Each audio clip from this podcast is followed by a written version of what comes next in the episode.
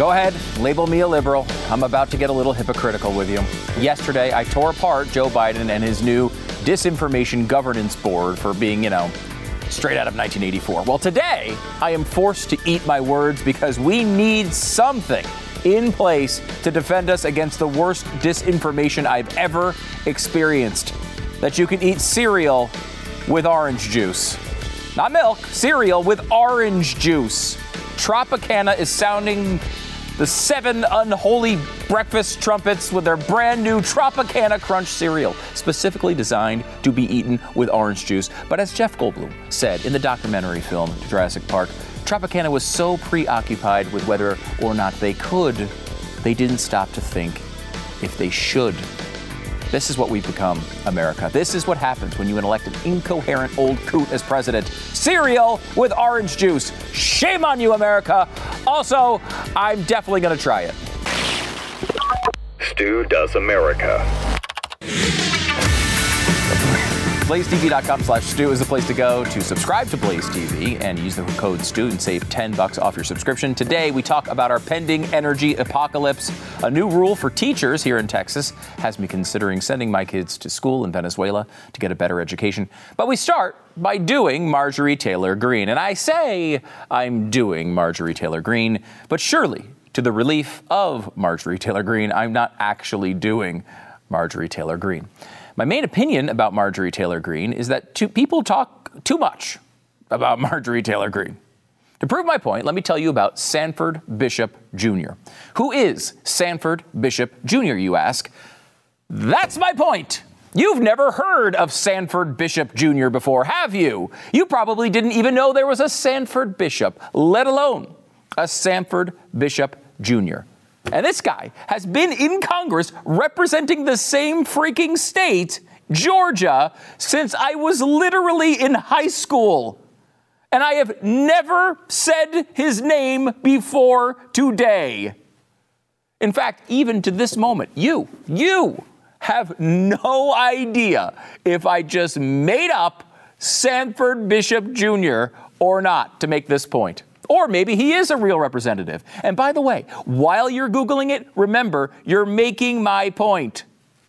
Yet, Marjorie Taylor Greene has been a congressperson for like four weeks, and I've already said Marjorie Taylor Greene eight times in this monologue.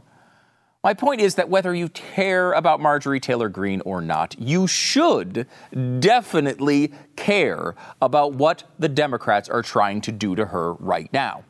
Now, this goes back, our story begins back in the days of January 6, where every single left wing story seems to begin these days.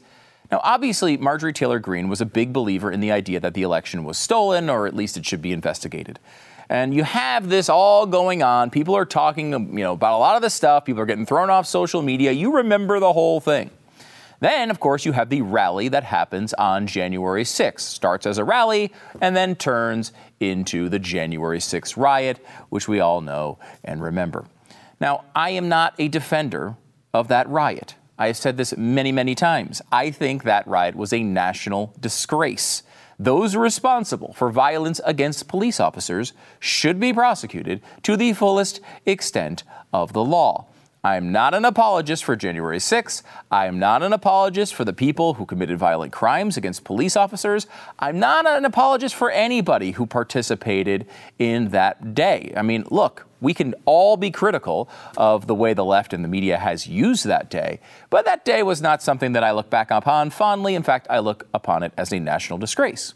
But at no point, no point, no point, at no point on January 6th was the government of the United States actually in danger of falling? Can we stop being silly? Yes, it was a riot. It was a, a riot that I really, really hated. A completely unacceptable riot, but it was a riot. I mean, it was what, uh, over in a few hours. The business of the government went on the same day. The election was certified the same day. This was not some, uh, you know, look, this was, uh, it's just not what they said it was. And you can still be critical of that day and not believe it was as bad as the Civil War, and not believe it was as bad as slavery, and not believe it's the worst thing anyone has ever seen in the history of the United States or the world. That is a totally sane viewpoint. But calling it a disgrace or a riot was never enough for the left.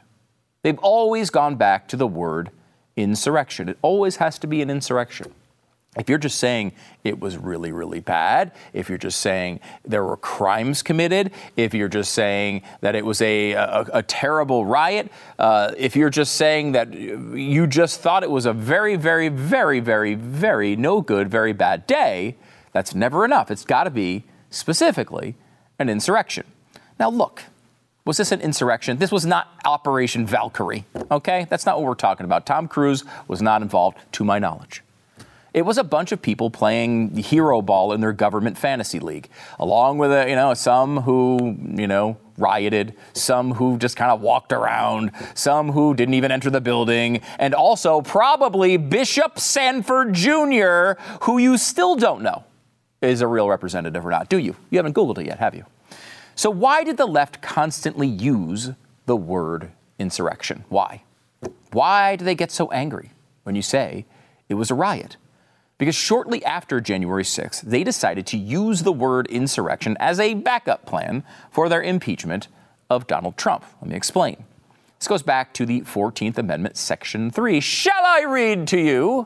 No person shall be a senator or representative in Congress or elector of president and vice president or hold any office, civil or military, under the United States or under any state who, having previously taken an oath as a member of Congress or as an officer of the United States or as a member of any state legislature or as an executive or, or judicial officer, we get it, Constitution. Geez, so many options. Uh, to, if you've done any of that oath stuff to support the Constitution of the United States, shall have engaged in an insurrection or rebellion against the same, or given aid or comfort to the enemies thereof. But Congress may, by a vote of two thirds of each house, remove such disability. Got it? Okay. It's a little. It's a, I know it's old timey language. I know it's an old dusty document. I know the left never cares about it except for moments like this. But if January 6th is just a riot, there's nothing anybody can do except plead their case and try to, I don't know, win an election. But if it's an insurrection, you can get anyone involved thrown off the ballot anywhere they want to run, from the presidency all the way down to the state legislature. No go for anyone, anywhere who is involved in this. Now, of course, there's no evidence Marjorie Taylor Greene participated in the riot. She didn't even go to the speech. She certainly didn't march to the Capitol. She didn't beat up any police officers. In fact, she was evacuated from the Capitol to be protected from the riot. But the left is still trying to get her thrown off the ballot anyway.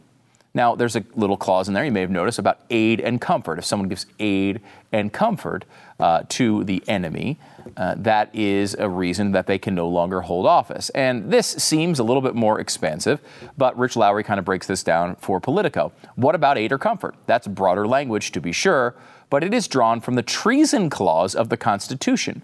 And as my National Review colleague, Dan McLaughlin, uh, who of course, been on the program many times, points out, the operative word is enemies. Needless to say, Greene was not giving aid and comfort to enemies of the United States from a foreign country or a breakaway confederation. This part of the Constitution was put in because of the Civil War, not the fake Civil War where we have, you know, political parties going back and forth and tweeting at each other very angrily, but like the literal Civil War. And that even after the literal Civil War, it wasn't really robustly upheld. This isn't something you just kind of throw around because you don't like someone's tweets.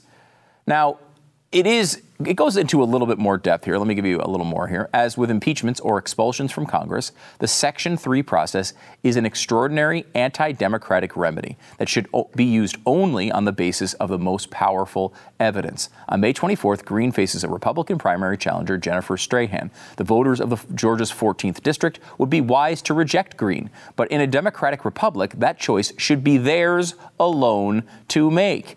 Yeah, See, what we say, yeah, the left says that's the problem. This is the problem, the central problem we're dealing with here. The left doesn't want to give people the chance to pick their own representatives. They say they love democracy oh so much. But then here we are as they try to pull names off of ballots in several states. Look, the truth is that this show isn't about Marjorie Taylor Greene. And the effort to take Marjorie Taylor Greene off the ballot also is not about Marjorie Taylor Greene. In the medium term, it's about getting Donald Trump off the ballot. If this effort with Greene actually were to work, you can be sure it will be used against Donald Trump as well. If the tactic doesn't work against Greene, it will still be used against Donald Trump when he decides to run, if he decides to run. The minute he does announce that run, the paperwork will be drawn up if it's not already. And I would not be surprised to see it wait until after the primary has been finished. Uh, that way, you can kick him off the ballot after he's the only candidate left. They already tried to impeach him to block him from running, and now they will try this. I don't think it will work, but honestly, nothing will surprise me at this point. But the bigger picture is the reveal. The left says they love democracy. They say they love the purity of elections. They say they want the people's voices to be heard, but they don't. They want control. They want control at any cost. They want to stop you from making your own decisions. And that includes one Sanford Bishop Jr., if he's actually a real person.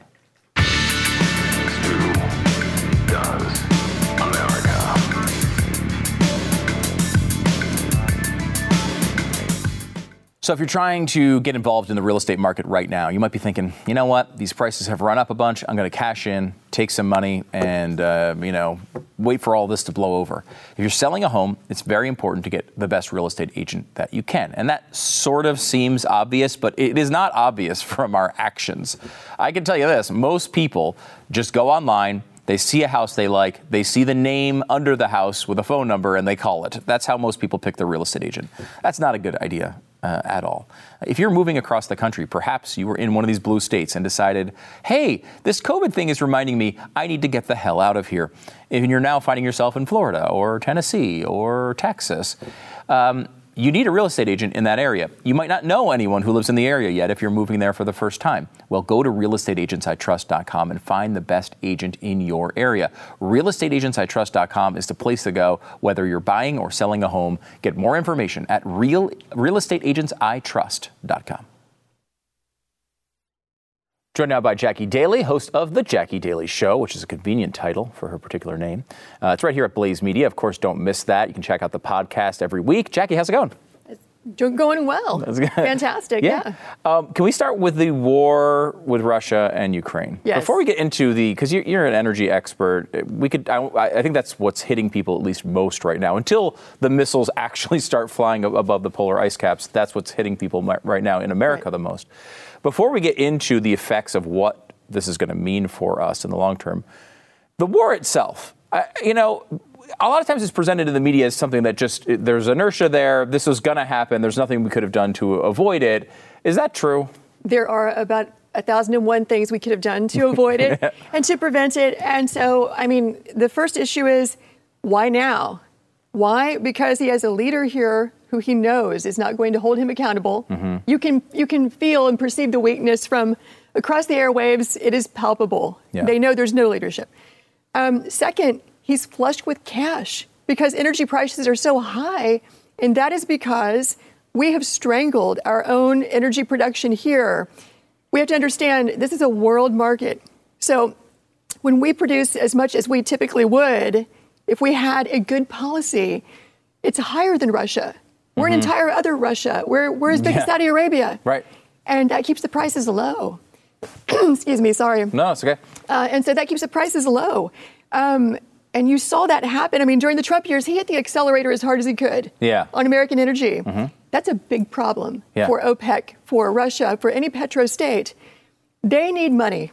To make their budget, they need high oil and gas prices. That's all they have yeah. to make their to stay alive, to mm. not default. And so when we strangle ourselves, we constrict the supply, prices skyrocket.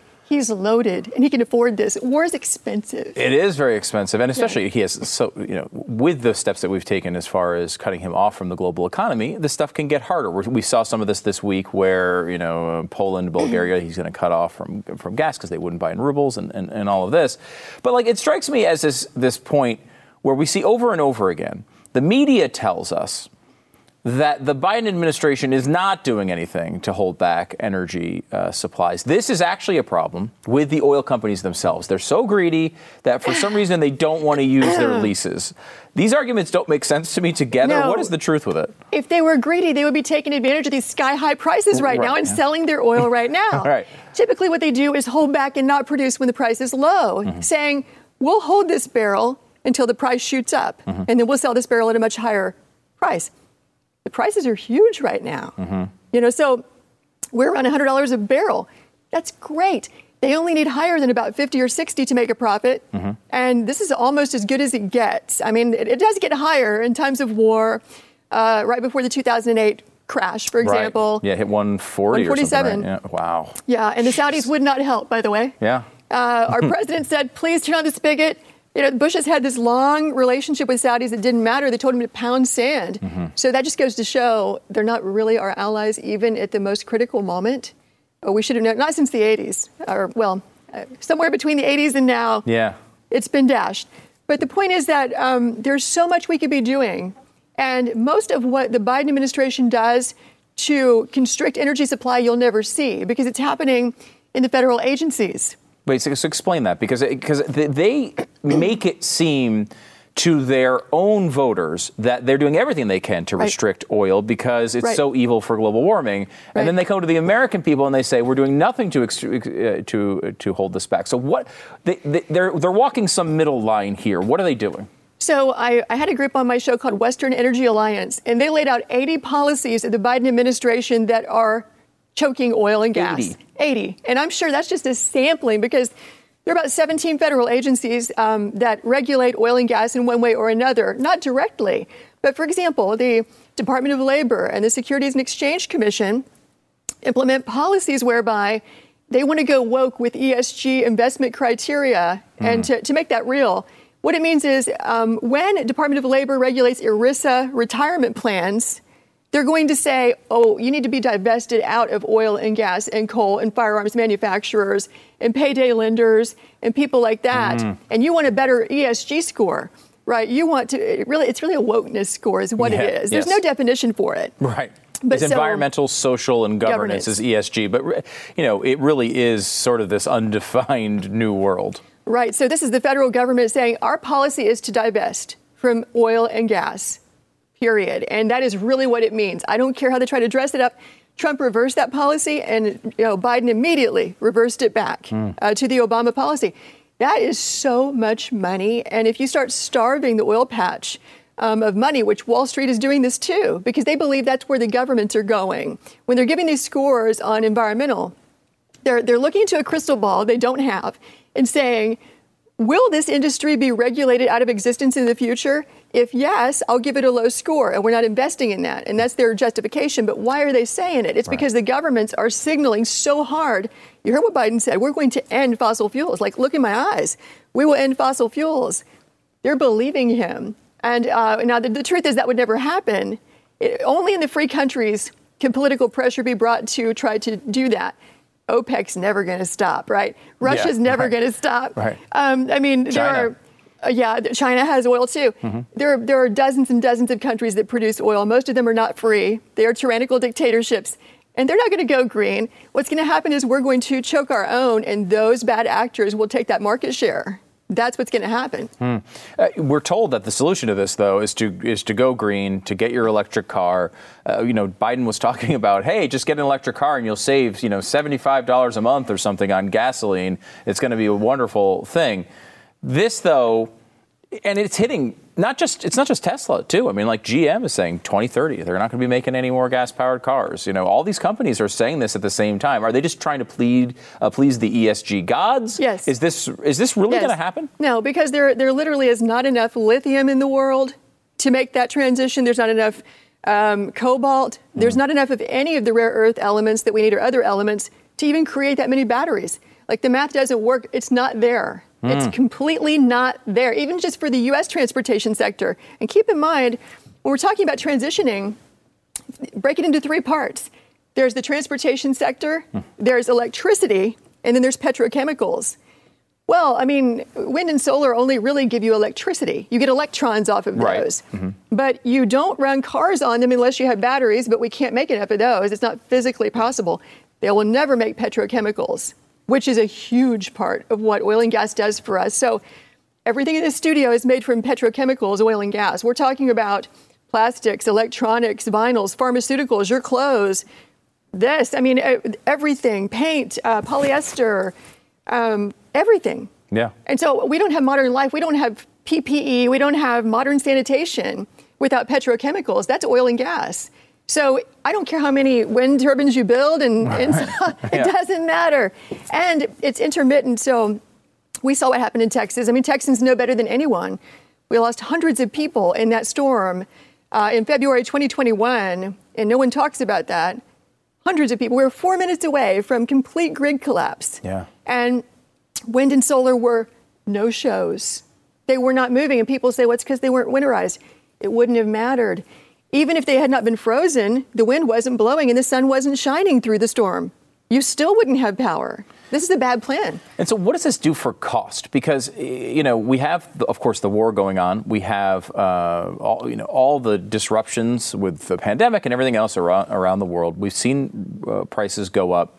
Have we felt the impact of this already? Is it priced in, or is there more to come? There's way more to come. This, I mean, I, I really don't like being the bearer of bad news. I mean, for most of the, my time on, in media, it was always good news. Yeah. Uh, the good news of American energy, like making it cheap, and you, it's like having three thousand extra dollars in your pocket when energy prices are good. Um, there's so much great news, but this is really bad news, and I mean, so bad that I would say, literally, plant a garden. You know learn to hunt, learn to fish. This is going to be, I mean, like, hmm. for example, in the opening days of the war with Ukraine, wheat prices went up 5% a day. And so Russia and Ukraine are the two are two major wheat producers. Right. So are we. Okay, but hmm. for their part of the world, they're critical, hmm. and other parts of the world they export to. Um, they're not going to have a wheat crop in Ukraine. I mean, and, and what they are producing is low quality. It's the lowest quality crop now in about 20 years. Wow. So, um, but, but it's going to get much worse. For example, if, if um, people don't realize that uh, fertilizer is derived from natural gas, it quadruples crop yield. If we're not going to have as much natural gas produced, I mean, Russia's saying their oil production will be down 17% this year. Natural gas will be too. Well, that's going to hurt too. I mean, we're not getting natural gas to where we need it. That is a problem for food production. Hmm and then we just transport food with, with transportation fuel anyway. I mean, it, it hits everything. So much of, I think, the problem here is that is a problem of the success of capitalism, right? Right. Where the American people just aren't used to thinking about these things. Roger uh, Marshall, the senator from Kansas, mentioned the other day, he said, Fa- global famine is coming. It's yes. happening. Yes. It's going to happen. Now, yes. maybe it doesn't hit us as dramatically in the United States. Maybe just our prices go up. But I mean, think of the place, the places on Earth that are on the verge of starvation anyway at right. the beginning. This stuff hits. It's going to wipe out uh, a lot of people in really scary ways. We don't. We don't see that as a realistic possibility in the United States. That's just not how we look at the world. We're used to bounty. I mean, first of all, do you agree with that with Rogers' analysis, the senator, or do you and do you think that the American people can adjust to, to, their thinking to be able to embrace what could be a dark period here? If we can't adjust our thinking, we will have by the end of the year, uh, we will have no choice. And I mean, this is going to be an ugly year. I don't see, I really don't see a path, even if the war stops today. I wish it would. The damage from this uh, will be felt for a while we were already going in a bad direction yeah. for any number of reasons. And have you seen the stories about the dozens of, of food processing plants in the United States that have been had mysterious fires, um, explosions? Uh, you know, I mean, in the last few weeks, hmm. dozens of them. This is not an accident. It's not possible. It's all over the whole country and even in Canada. Something is happening. And so I, am not sure what it is. I, I couldn't possibly begin to sure. tell you. But I am saying to Americans be ready to feed your family. do not wait for the government to show up and save the day because they're not going to. I mean, look at Hurricane Katrina and the people in New Orleans. I mean, ask them Yeah. how the government shows up to help, even when we had that, we had complete ability to address that situation. Sure. We're not going to have the ability to address this one completely. I'm not telling you that millions of Americans are going to starve. I don't think that's going to happen Right. in 2022. I'm just saying you're going to face choices probably that you haven't had to face before, particularly if you're in the lower income bracket, which is where I'm from. I mean, my earliest memories are of being Indian style in the floor with the family snapping beans for hours. Like we made our own. We had massive gardens, both grandparents, and it was normal back then to have large gardens and to rely on yourself. Like our grandparents would have been far more uh, suited for the tough times coming up. It's more like the depression, perhaps. Yeah, that's Uh, yeah, and they because they they lived through it. They they understood that. I feel like I, I would starve if just the Taco Bell drive-through shut down. Even if they, you could walk inside, I probably wouldn't be able to figure that out. I need the drive-through. I, that's kind of the American people at this point. I don't think we're ready for this at all. No, most of us are not. I mean, I'm I'm from Appalachia. People there are, are ready. Yeah, yeah. Uh, we you know we hunt to supplement the food bill normally. It's kind of like uh, we're used to being scraping by. Yeah. So um, and we're also used to having no air conditioning and, and that kind of thing. There are people in this country who are tougher, Mm-hmm. uh, but than the urban dwellers. But I, yeah, I'm concerned for people who are on a fixed income, living in the cities. That that's where my uh, if you have family members who fit that description, Yeah. I would be worried about them. All right. Well, we're going to have more. Uh, I know this is going to be a big issue going forward, and then you're going to be talking about it on your podcast. Jacki Daily, she's the host of Blaze Media's The Jacki Daily Show. Check out the podcast. Make sure to subscribe and get all of her content. Jacki, thanks so much for coming on. Thanks so much, Stu. Enjoyed it.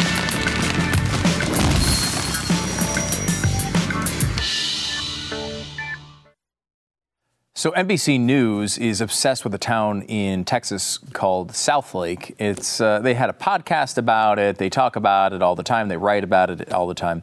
Um, and for whatever reason, they've decided they're just going to paint this town as this evil, racist, uh, you know, area. Um, and so that so there was a story a long time ago. We've talked about it before, where a couple of teenagers said some nasty things on the internet, and you know that's what launched this whole process where the mayor of the town said, "Okay, we're going to do something about this uh, this uh, ugly language." They came up with some diversity plan. Then the the residents of the town were like, "Wait a minute," or like this is crazy. This is you know basically a beginning version of CRT, and they decided to reject it. Now since then they've had multiple elections where these people uh, who were associated with this have been thrown out of office, and you know large 30, 40 point margins. Not really a controversial issue in the area itself, but NBC is obviously trying to get clicks from like New York City about this, so they continue to write about it all the time. Um, their latest thing is a new uh, story about what's going on behind the scenes, uh, supposedly in this town of Southlake. They are saying that the teachers, you know, at the uh, this particular school district who have you know, gone back and forth, and they don't, they didn't like some of these crazy diversity things, and they've come out and they've been critical of, of the of the town and the school system. On the other side, there have been a few teachers who are more on the liberal side of things, and they've been critical because they don't like where things are going. Well, you know what? That's natural, right? That's the way people are. Some people like things, some people don't like things. This is, I'm not breaking news here. This is the way society functions. And when you're talking about a government, it's really central to your First Amendment right to be able to speak out against the government, whether you think they're being too conservative or too liberal, whether they're being too much uh, with CRT or if you want the only thing they learn to be CRT instead of fractions. Uh, either way, you should be able to say that. Southlake uh, reportedly, uh, according to NBC News, is now requiring teachers uh, to sign non disparagement agreements, um, basically saying, you know, we're not going to say anything bad about the school district if, uh, if, if they do something wrong. Uh, and they're going to sign agreements to that effect. Now, of course, I don't think, look, you shouldn't, there's no reason to do that. Companies can do that. If you're a private school, you could probably uh, get away with it. Though, is that a good idea?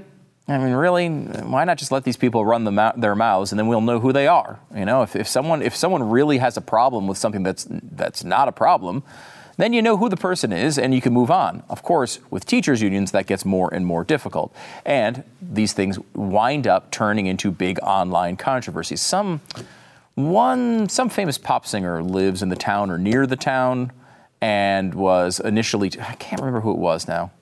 It, who's the one? She was, she, I think, uh, wow, I just misgendered her. I believe she's non binary now. I can't think of who she, that was her, the latest story. She was a girl at one point, but now I think is non binary, which I, I, I don't know, maybe you know, like one time they're a grape and then they get a lot of sun and then it's a raisin. I don't know. I don't know how this works exactly. But at some point, she converted to non binary. Anyway, uh, these things become big online controversies and then we are down that road anyway. So, I mean, a non disparagement agreement is not going to stop anything anyway. We'll keep, we'll keep following that uh, if anything else develops on it. I'm sure NBC News will be there because they got to get their clicks from San Francisco. It's got to happen. Elon Musk, of course, is trying to do something about this, and his solutions, by the way, would allow more people to speak, not fewer.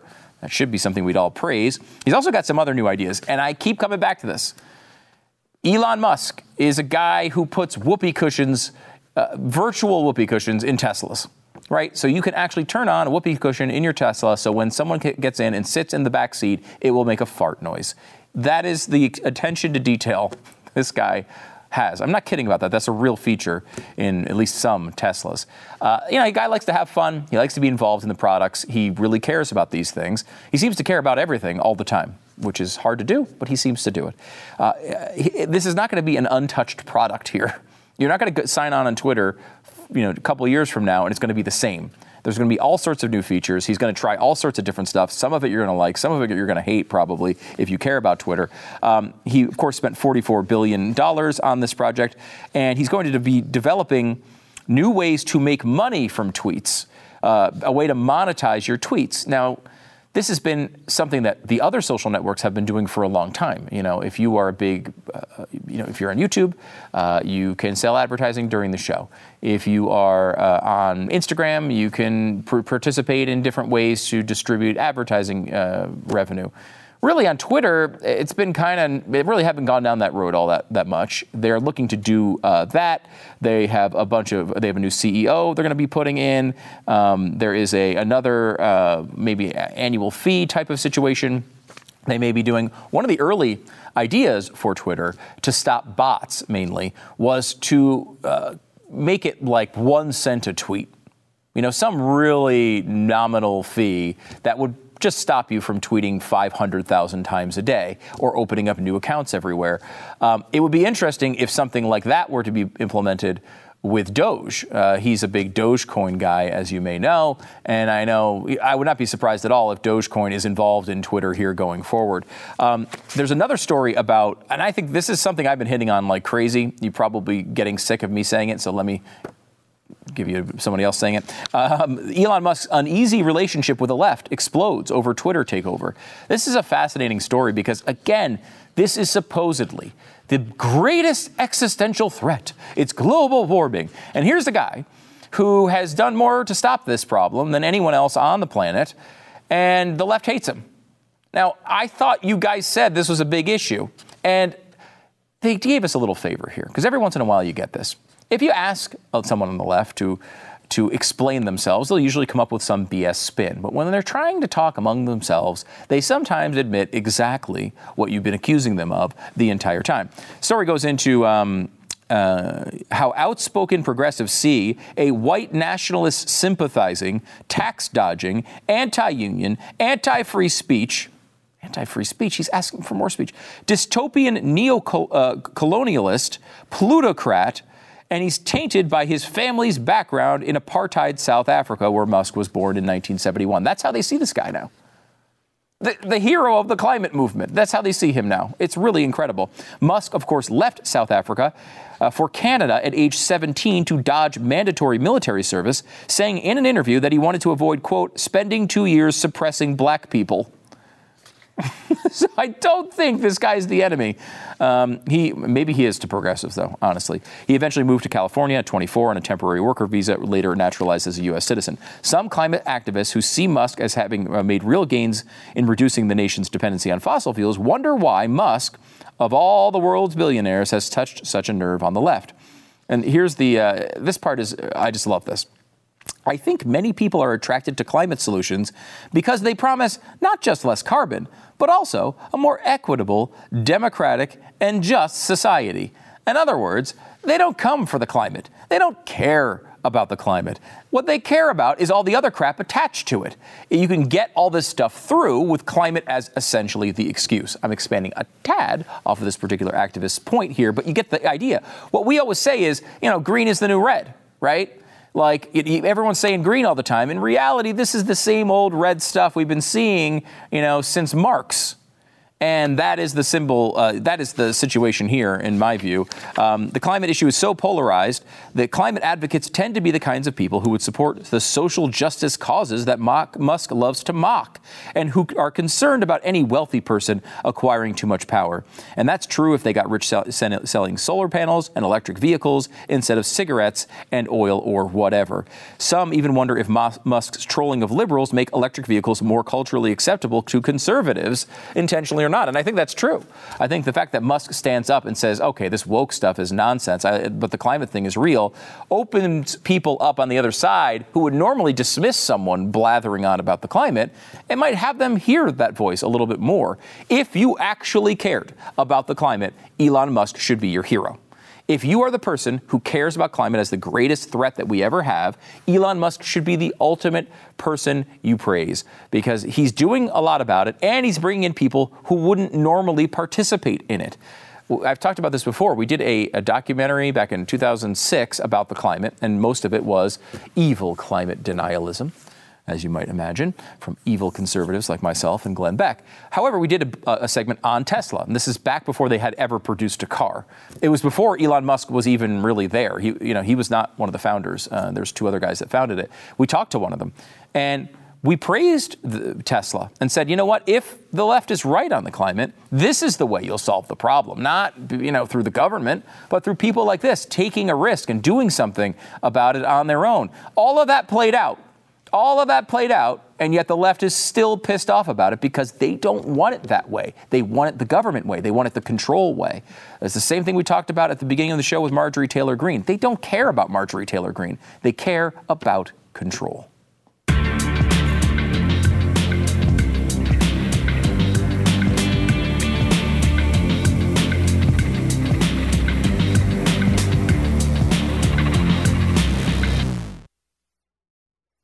You're probably thinking to yourself right now, I'm a failure. Nothing I've ever done in my entire life makes a difference. Everything I've tried to put together throughout my life has fallen apart in a cascading series of catastrophes. And that's probably true.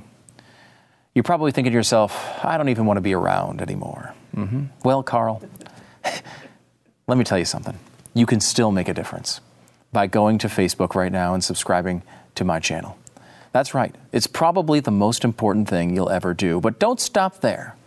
Instead, click on the, the, uh, the menu there and mark us as a favorite account. You just got to follow us and then mark us as a fa- favorite account. If you do that, you will defeat the big tech robot algorithm people that go through and make my content never get to you.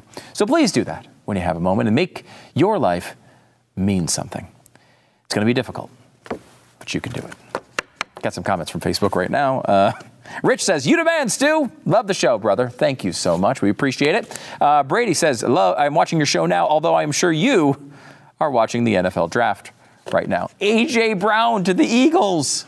You think I'm missing that for this stupid show? No chance. Uh, Ronald writes, Thank you. I thought. uh, no, nobody sh- calls their show stupid more than I do. Uh, Ronald says, uh, Thank you. I thought it was just me who couldn't handle the plural pronouns to refer to an individual. This is infuriating because I can't, it's not even like, it's not even a, an anti woke stance. It's, I just want to be able to understand what the stories are. And if you, if you refer to one person as they, I don't know what you're talking about. Okay? That's, that's, those are plurals. Gary says 90% of the internet is porn, the other 10% is people fighting with one another. That's what progress means today. I hope we can make more progress in this front, uh, and maybe we can get it to at least 95.5. You know, that's one day. One day we'll get there. Greg says, Are you Glenn Beck's son? I am not Glenn Beck's son. However, I do know that his name is spelled with two N's. So at least I've got that going on for me, which is nice.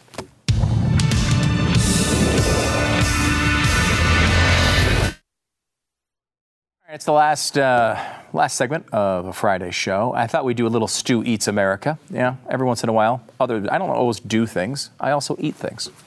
So Stu Eats America, some new products that we've discovered and thought we'd taste test for your enjoyment. First of all, we've got new kind of Pringles. Pringles fried onion ring.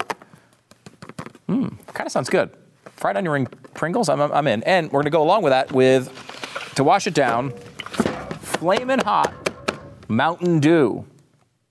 Now, I've got lots of questions. First of all, let's go into the Pringles area. Hmm. The smell is interesting. It smells like um, Pringles. That's.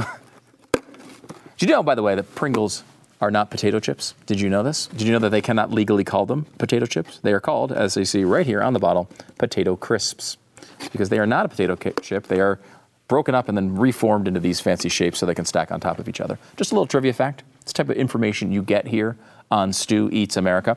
So these are supposed to taste like the onion rings you get, I guess, at a fast food restaurant. And you'd think to yourself, well, do I really need an unhealthy snack to replicate an unhealthy snack? And the answer to that is, of course, yes. So let me give it a shot. Hmm.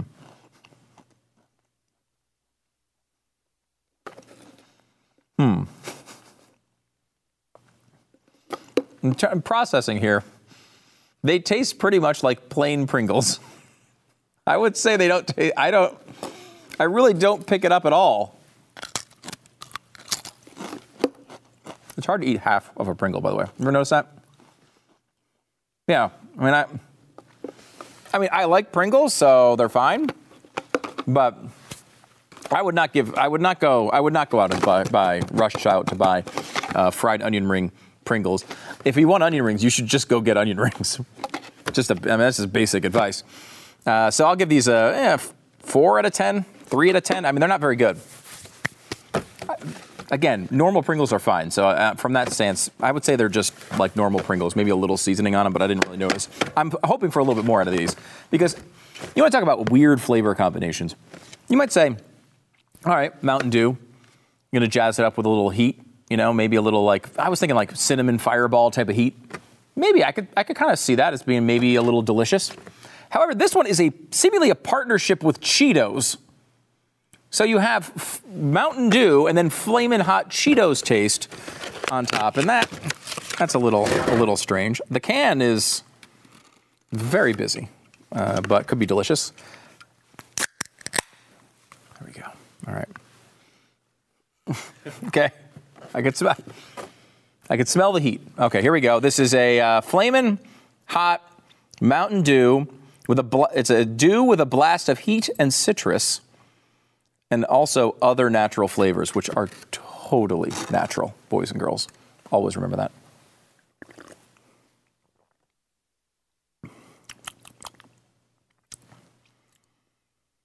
Hmm.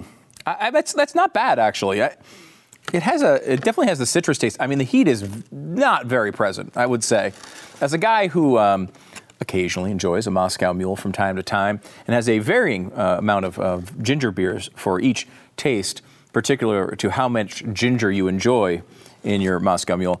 Uh, a, a, a, powerful ginger beer is going to totally overpower this, much more, much more heat.